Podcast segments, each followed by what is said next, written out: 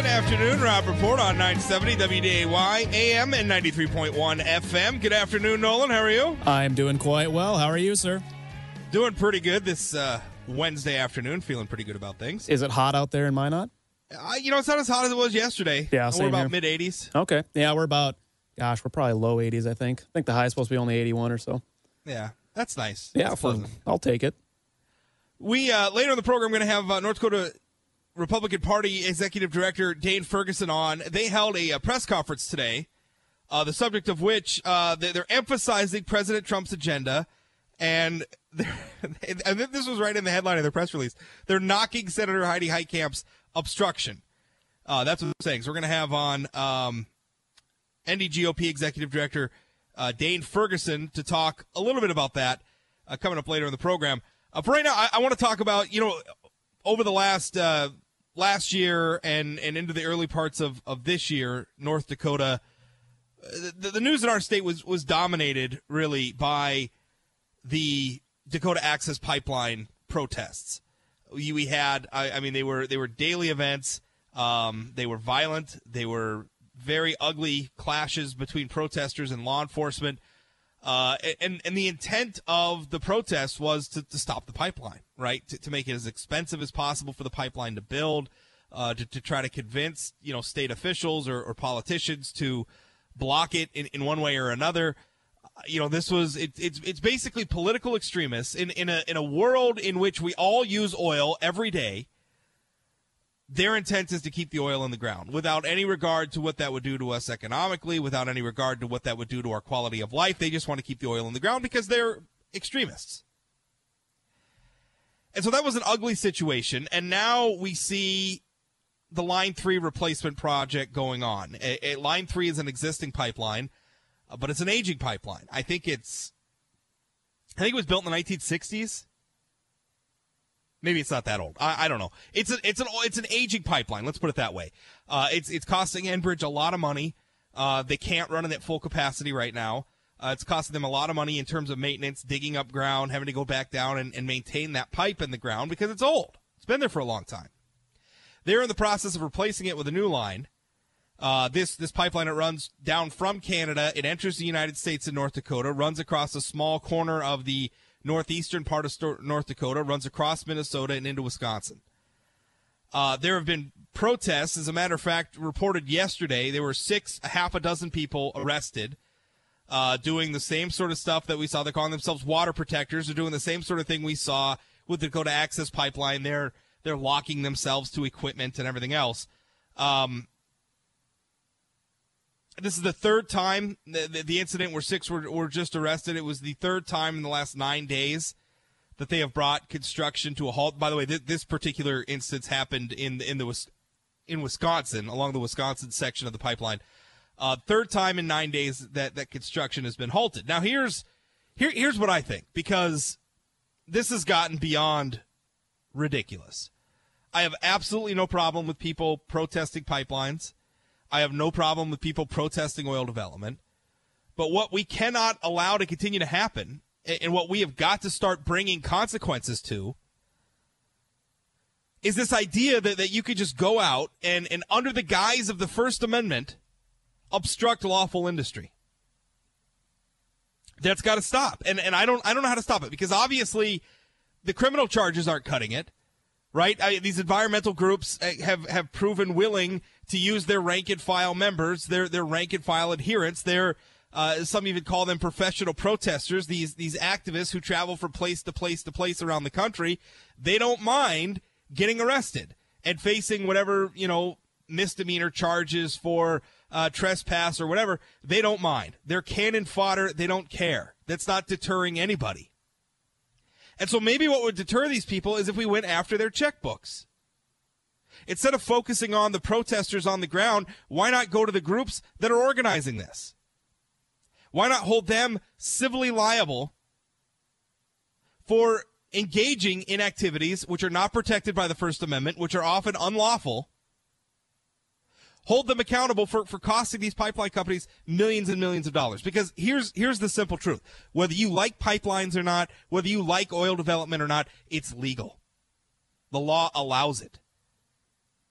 right? These pipeline companies are not out in the middle of these fields wildcatting. They're not out there outside of the law. They have been regulated, they have been permitted, they are allowed to be doing what they're doing. They are engaging in lawful industry. And at some point, uh, you know, you, you see it all the time where you have these big national groups, these these organizations with deep, deep pockets. And there's, you know, there, there's entire spider webs of them. And they are out there and they are promoting this stuff. They are organizing it. They are making it happen. And I think at some point they need to be held accountable for it. This sort of uh, this sort of stuff is is is not acceptable. And and let's put it in a different context because maybe you're the sort of person who hates a pipeline. Maybe you're the sort of person who hates oil development. Maybe you're the sort of person who sympathizes with the cause of these protesters. Fine. More power to you. But what if we were talking about an abortion clinic? What if we were talking about pro-left, pro-life protesters outside of an abortion clinic blocking people from going in? Or chaining the door shut? Or doing other things, vandalism or what have you, to cause that abortion clinic as a business, as an operation to cost them money, to hinder their ability to go about their work? Which, by the way, is legal. Whether you like abortion or not, it's legal under the current law. What about a, what about a bunch of neo Nazis who go and decide that, that some uh, they're going to block people from going in to some uh, African American small business owner's business? Right? I mean, what if what if some you know uh, neo-Nazi group or Ku Klux Klan group or hate group or, or whatever decided, you know what we're going to do? We're going to target black businesses around the country and we're going to go out and we're going to vandalize and we're going to, we're going to block entrance into their businesses and just generally try to make their lives miserable. I think most of us would agree that's not okay. And to the extent that those organized protests cause damages, they should be held accountable for them. Well, how about this? How about the people who go out and cost pipeline companies millions and millions of dollars in damages, millions and millions of dollars in additional expenses? How about they get held accountable? How about they be held accountable in civil court for what they're doing? What's so wrong with that? Love to hear what you think. 701 293 9000, 888 970 9329. Email talk at WDAY.com. Uh, because listen, if, if, if this is a tactic that's allowed to stand, this idea where I, oh, I don't like a pipeline, so I'm going to roll up and I'm going to set bulldozers on fire and I'm going to send my protesters in and they're going to lock themselves to equipment and that's going to cause, you know, delays and, and extra security requirements and, and, and repairs and everything else that's going to cost these pipeline companies millions and millions of dollars extra. If, if that's what it's going to be, well, then where's the limit on that? Can any of us, for whatever, whatever our cause, whether it's some bigoted cause or let's say you're pro life or you're anti tax or whatever, can we all just do that? Can we all just ignore the crime? The, the, the, criminal code? Can we all just go out and do whatever we want and, and just say, oh, well, I'm protected by the First Amendment? My cause is just? It, it, it amazes me the pass that these environmental protesters get when they pull this stuff, right? Because where are the journalists tracking these networks of money, right? Where, where are the journalists asking, where are you getting this money from? To travel these people all over the country from pipeline project to pipeline project to obstruct these? Where are the journalists questioning these tactics? Because those are valid questions to ask, and it doesn't seem like there's a lot of interest in asking them. 701 293 9000, 888 970 9329. Email talk at WDAY.com. We'll be back right after this. This is The Rob Report on 970 WDAY AM and 93.1 FM. Don't go away.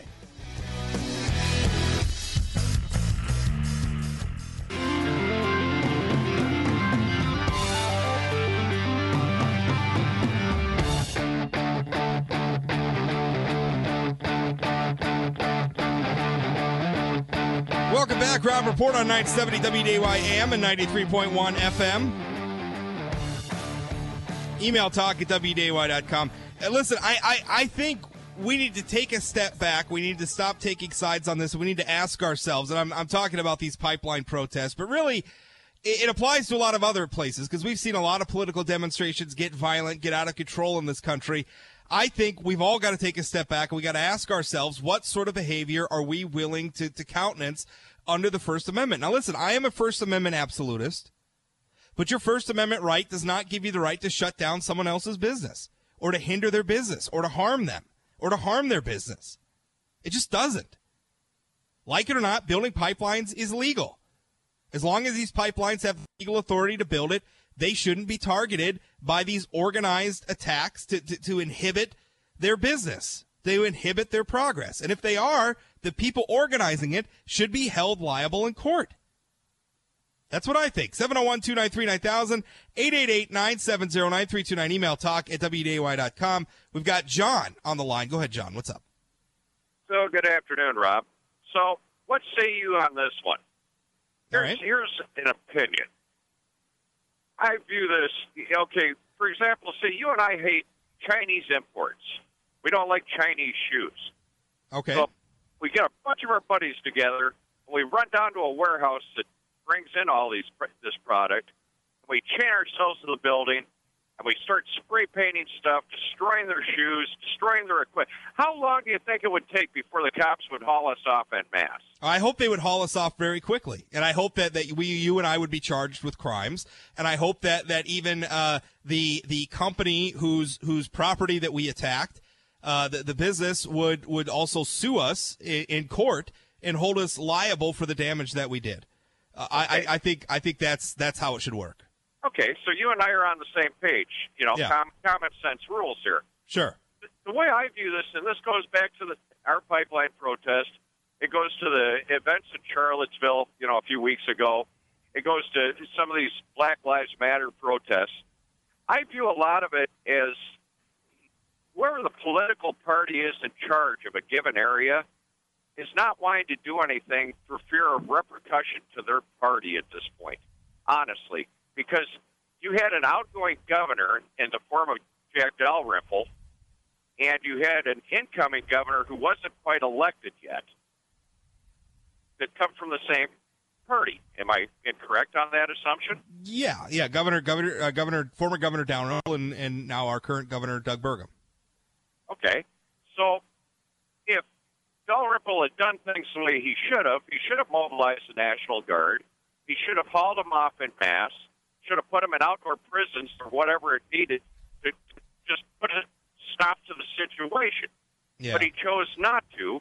And of course, the incoming governor really didn't, you know, drop the boot, so to speak, on the situation. Well, with with with the incoming governor, we also got an incoming president who changed the entire dynamic of that situation. I, I mean, I, the, the minute President Trump won that election, everybody knew, you know, he was going to clear the, the regulatory path on on on the pipeline, and also you saw a, a change in attitude because you've got to remember the state was limited in what it could do because the protest encampments where they were launching, you know, these attacks from on on on the pipeline were on federal land.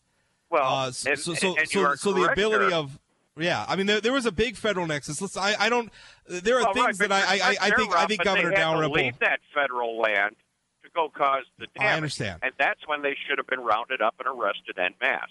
and they were. I mean, let's let's not forget that we arrested hundreds upon hundreds of people. Well, but there was thousands upon thousands of people there. So Yeah, well, know, there's, there's I- also, but but there was also, I mean, there were logistical challenges in, in terms of, of, I mean, uh, there were times where I'm not sure our law enforcement presence physically could have arrested any more people, even if they had wanted to.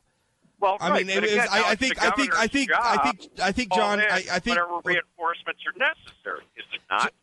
Well, I- we were putting out calls to other states across the country. The federal government was not was refusing to send anybody. I think you're forgetting that part. I think you're also forgetting that the call went out to other states and we had left-wing protests targeting leadership in those states. Look at for instance Governor Mark Dayton who worked to uh, to, to to try to stop law enforcement from Minnesota coming over to help Well, North Dakota and law enforcement. Now we did we this. did you know, get I- at the political, the politicizing of these events.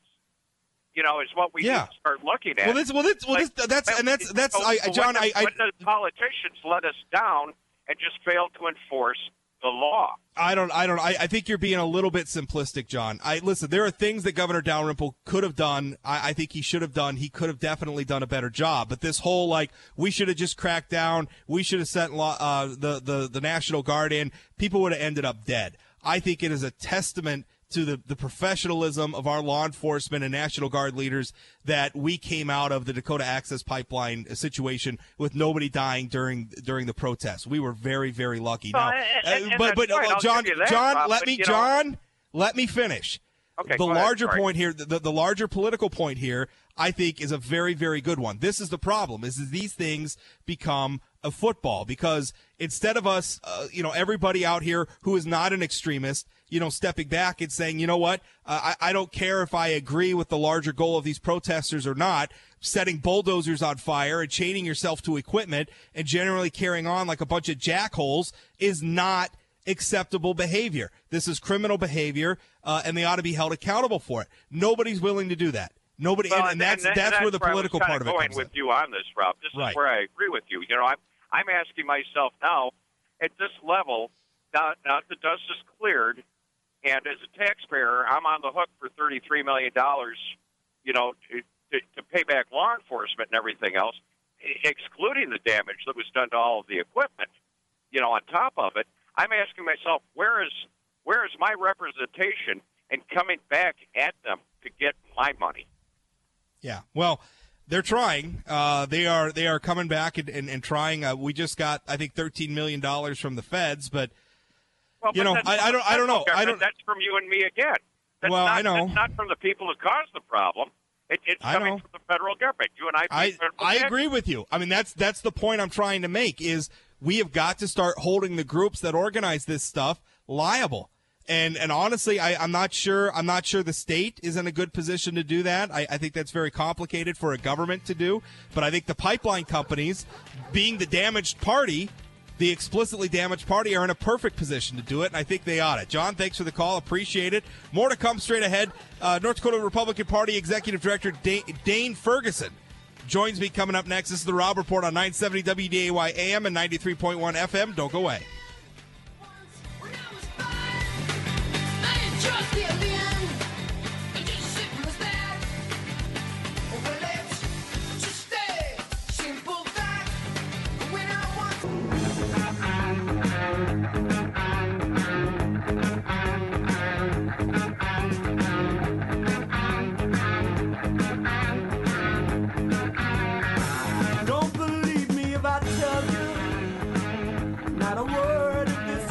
Welcome back. Rob Report on 970 WDAY AM, 93.1 FM.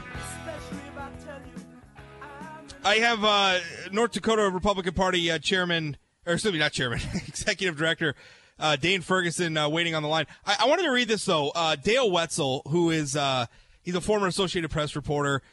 He's also a he also works for the Department of Public Instruction as a public information officer, and is also my friend on Facebook.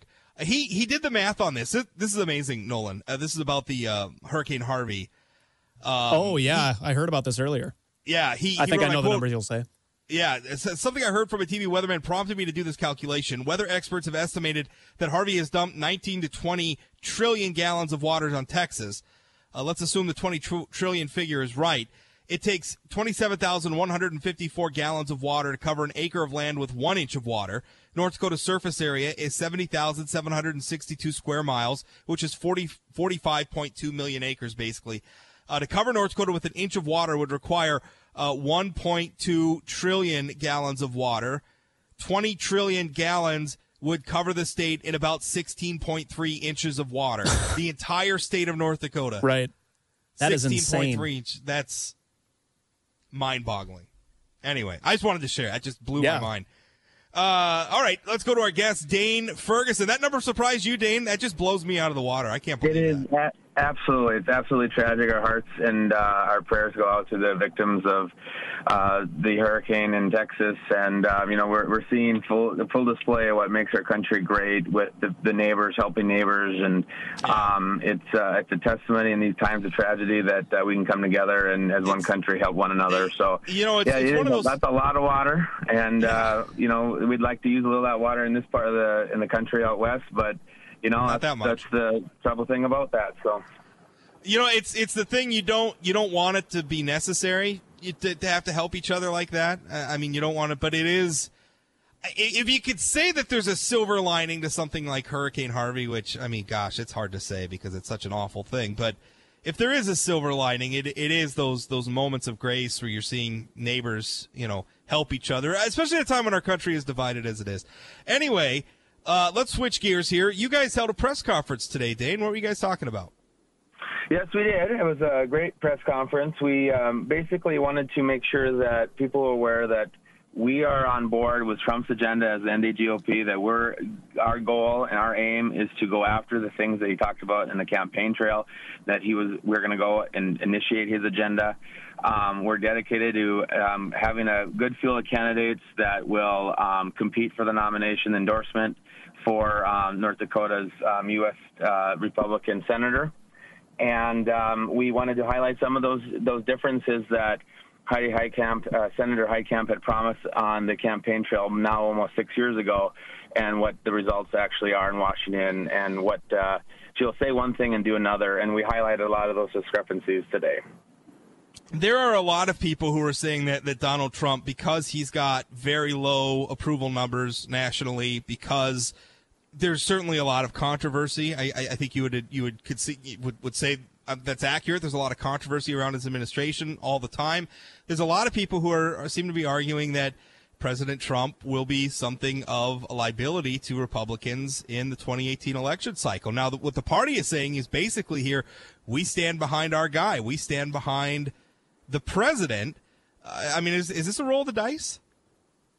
Well, you know, absolutely that there is a, risk going into any midterm election when you've got an incumbent president of your party um, when it comes to exposure, um, you know, controversial issues, things of that nature. And that historical uh, trends will would prove that out that the party in power tends to have a more vulnerability with exposure that they have on those midterm ballots. That being said, I think that North Dakota is working with um, with a president that has a lot of support in this state. It's close to a 60% approval, approval rating. Um, and I think it's largely in part because of his agenda initiatives. He's focused on jobs. He's focused focused on energy, things that are really true to bring back home here in North Dakota. And I think when we elected President Trump, we, we knew what we were getting. The, the the the silly things that that get brought up in the media, and, and and you know, to like it or not, some of them are some of them are you know overplayed, some of them aren't. But even that being said the focus of what we do, and I think the most North Dakotans say, listen, that's silly stuff. We focus on the agenda, we focus on the issues, and that's what we we elected him president for. 701 293 9000, 888 970 9329. Talking with Dane Ferguson, Executive Director of the North Dakota Republican Party. They held a press conference today saying they stand behind President Trump and knocking Senator Heidi Heitkamp for not standing behind him. And, and that's a question I wanted to ask you because I, I perceive Heidi Heitkamp, and I, I think what a lot of her supporters would say is that she has probably been, at least among Democrats, you know, one of the Democrats in the Senate who has supported President Trump the most. She voted for most of his appointees. At one point, uh, she was at least flirting with possibly being a member of Trump's cabinet. Isn't it a little hard for you guys to turn around and say now, uh, oh, she's she's an obstructionist to the Trump agenda? No, but no question. Are we dealing with Senator Heitkamp? Are we dealing with a very, um, a, a very talented politician? She has um, proven that time and time again. Senator Heitkamp is um, one of those folks that has the opportunities to vote in the majority when it's most convenient convenient for her. Um, and and I'll give you a couple examples. One of which is the procedural vote to um, nominate um, Supreme Court Justice Gorsuch, where she voted against the procedure to go forward. And then when she had when that obviously lost, when they decided to not have the 60 uh, filibuster-proof uh, vote, uh, she, the, you know, then she had the opportunity to vote for him, saying then she can come back to North Dakota, saying, "I know this this sounds trickery. There's, you know, it's nuanced, but that she's good at that game." Um, but when the votes, really, what people and listeners here on your show today, Rob, is that they have to understand is that she's good at the game. She's good at going to Washington and doing what Chuck Schumer's asking her to do, and then coming home in North Dakota and saying, "See, I voted X, Y, and Z." She can be technically right on some of those issues in terms of how she votes and how she's selling it. The problem is when it really matters, it's not coming through. And, and two other quick uh, uh, examples have to do with the BLM vote, where she was a deciding factor um, deciding on what we were going to do with the flaring. She she voted uh, against North Dakota interest in that in that issue. That's had a direct impact on North Dakota energy. Um, and lastly, has to do with the Obamacare. Um, you know, she she claimed that um, she wanted a bipartisan solution, that she didn't like these these uh, partisan gameship, but in reality, she voted three times against to to do anything, any changes whatsoever. If she really was, uh, I believe it's been said elsewhere, if she really wanted to work bipartisanship, she could have pushed this thing through in a, a skinny repeal, worked on the conference committee, got some things done for North Dakota, but she chooses not to because she's lined up with Chuck Schumer. She's whatever the Democrats tell her to do, she'll do. Um, there'll be votes that she, you know, is conveniently uh, aligned with what you know, her talking points are. But in nine times out of ten, when she's supporting uh, Chuck Schumer, she's not supporting what North Dakota interests are. Heidi Heitkamp's got some pretty. Uh, you, you were you were mentioning uh, President Donald Trump's approval rating in North Dakota, and he does. Uh, according, I, I saw a Gallup poll where uh, he was, you know, more. North Dakota was the state where he's most popular. The only uh, other than West Virginia. I mean, we're basically he's he's more more popular in North Dakota than any other state not named West Virginia. So, uh, but Heidi Heitkamp is also, you know, very popular. Uh, the the Morning Consult has uh, been running a poll pretty consistently. Uh, she has shot up in that poll. She is now in the top ten most popular senators in the country. Uh, it certainly seems as though she's got pretty high approval. What are Republicans going to do about that? Well, I mean, the first thing we, we, we acknowledge, you know, Heidi Heitkamp, Senator Heitkamp is a popular figure in North Dakota in terms of favorability on a personal level. She's a very nice woman. Everyone can mostly agree on that. Um, but the problem is, is that, you know, a nice woman can go to Washington, D.C. and make really bad decisions. Um, those are the decisions that are affecting Americans' lives. These are, you know, we're looking for uh, votes and decisions made in D.C. that improve our economy, make our country safer, improve the lives of the folks here in North Dakota. And when she goes to Washington D.C. and votes against her interests, she could she can come back and shake your hand and say nice things, and and they're genuine. I'm not disag- I'm not uh, arguing her uh, or she's just that she's disingenuous. But that, those are the things that matter. I think people, North Dakotans, are looking for a good excuse not to vote for her. If we um, have a good field of candidates, which I'm assuming we're going to, we've had an announced candidate a couple weeks ago. We're going to more than likely have a few more coming through. Um, those candidates, we're going to they're going to compete with one another. They're going to make form the best candidate out of the choices that we're given because as Republicans, we believe competition breeds strength. It, it makes the candidate in the end become a better candidate and that candidate's going to go up against her. And I think out of the field, I think we're going to have, that I'm perceived to have, are, are going to give a good a good reason not to vote for Senator Heitkamp. Talking with Dane Ferguson, Executive Director of the North Dakota Republican Party, 701 293 9000, 888 970 9329. Email talk at WDAY.com. Heitkamp's already been fundraising. I mean, she's got a lot of money. I know she hasn't officially said she's in the race, which is a little disingenuous because I think she's got something like $3 million sitting in her campaign coffers right now, and it's August of 2017. We're still more than a year out from Election Day.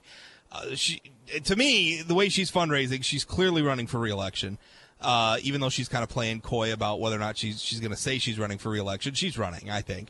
Uh, but she's got three million dollars in the bank, and Republicans, like you said, you, you believe in competition, but on the other hand, you know, Republicans, you know, we're probably going to have more than one candidate. Tom Campbell's in officially. I think we're probably going to end up with some more.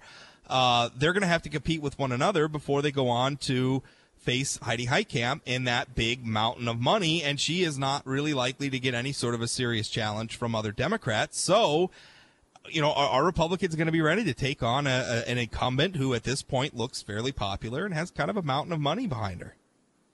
Oh yeah, no question. It'll be a challenge. I mean, the good news is we've got a lot of partners at play that are going to help us with this one. This is not something that, um, you know, NDGOP is in for uh, all alone in uh, an island somewhere trying to do this. We've got some great partners in DC that's going to help fund this. I'm sure the candidates will have their own backers as well going forward. But no, no question. It's going to be a, it's going to be a challenge that she's mounted up against with 95 of 96. I mean, you've done the math, uh, uh, Rob, about how much money she's raised out of state. She's got a lot of her, her Democratic friends helping around in Texas Massachusetts and all these places where she's getting the, when they, she's getting the money. Um, so no question, if those are folks that feel compelled that this is an issue, you know, the best place to start right now, right here, is with the NDGOP. We have opportunities to donate money. We're going to turning around and use that money and help fulfill our and continue our campaigns to expose Heidi for the weaknesses that she has, for the one for the, the decisions that she's made that has affected us negatively. And that's right now our top priority at the NDGOP is to make sure that we highlight those deficiencies going forward, and that when we get and coalesce behind a can- one candidate here in the spring and into the late spring, that we can um, actually support a candidate going forward that's going to bring home true North Dakotan values to the state. Dane, thank you for your time. Thanks, Rob. Appreciate it. That's Dane Ferguson, Executive Director of the NDGOP. I'm Rob Port. This is the Rob Report on 970 WDAY AM and 93.1 FM. We'll be back right after this.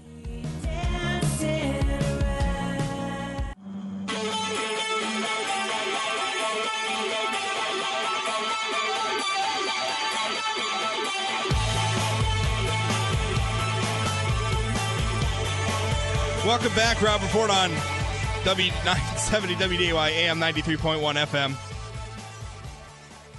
Email talk at WDAY.com or uh, certainly call in 701 293 9000 888 970 9329. Email talk at WDAY.com. Um, have you uh, have you been following Joel Osteen? Obviously, in the news a ton with the the Hurricane Harvey thing. People flipping out about how his church wasn't doing enough or whatever. You been following that, Nolan? Yeah, a little bit. Um, I know he was on a few news outlets this Yeah. morning. He was on. I think he was on Good Morning America and CNN. What what what what do you think of that? Um, well, I think people need to maybe understand that from what I know and from what the pictures that I saw is that his mega church, which is the former Houston Rockets arena, is eh, experienced some flooding as well. Um, and that they had to take care of that sort of stuff. And not that they couldn't, you know, it's, it used to be a sports stadium. It's not like they couldn't put people, you know, in the upper concourse or anything like that. Um, that Yeah. part seems kind of fishy to me. Um, I don't know. It's just it's I'm- hard to make a case for for the, him doing the right thing when he's kind of you know when it's a tax exempt building. Like it's it's a tax Yeah. exempt service for a, a sports It's- stadium. I, I, I don't know. I, I, because I, I don't think that there's necessarily a. On one hand, I'm, I'm sort of loath to defend people who run mega churches. I, I just don't. I don't know. I, I mean, it, it's hard for, for when if, if if you're making a living out of preaching charity and everything, and then you've got like yachts and you're living the sort of lifestyle he does. To me, that just seems fundamentally hip. Even before we get to the hurricane, that just seems fundamentally hypocritical. Yeah. And I'm and I'm an atheist, and so I'm not much into the spirituality or religion thing anyway. So I, I don't know. I, I'm not. I'm not exactly Joel Osteen's demographic, I guess. Um, that being said, I, I kind of hate how on, on the fringes of these national stories like this, it's like we're always trying to find some scapegoat, right? We're trying to find some point of outrage that the internet mob, those of us who are, are watching, you know, the tragedy of, of a hurricane or, or something like it unfold from afar, something the rest of us, I guess, could get our noses out of joint. Uh, it, it just seems to me like there's an element of just sort of vindictiveness to this, right? Like, like, we're all feeling bad about this hurricane and so we're feeling like we need to do something. And oh maybe i can i can signal my virtue by joining the mob that's lashing out against joel osteen. Right? Right. i, I don't I, I don't know. I mean could he have opened up his church? I, I don't know. I mean in, in a situation like that it's pretty complicated right? I mean could could the church get personnel there to be able to open it? I mean, would the person? I mean, I'm sure the people who work at the church also live in the Houston area. Maybe those people had things they were doing. They're not professional first responders, unlike police or or paramedics or or fire workers who make a living out of that sort of thing. They work at a church building. Right? Maybe they're not, they weren't necessarily ready to, to open it. I mean, I, I don't know. And I'm not defending them because I don't know all the facts, but I think the point is a lot of the other people griping don't necessarily know all the facts either, but yet we're dragging this guy through the mud. yeah.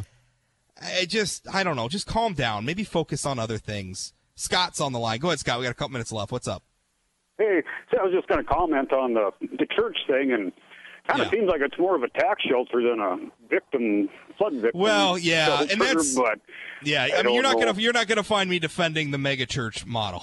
I'm not right, they you think they would have enough money and resources to help Yeah. help out like they're supposed to, but anyway, thanks, man. I, yeah, thanks for the call, Scott. Appreciate it. Yeah, I mean, listen, if, if you want to be critical of the megachurch thing, then you know I'll probably be with you. I mean, it's not it's not my cup of tea, and I I, I don't know. Again, if you're if you're out preaching a preaching a a message of, of charity and, and everything else, and then you're on your yacht or flying in your private airplane or whatever, come on.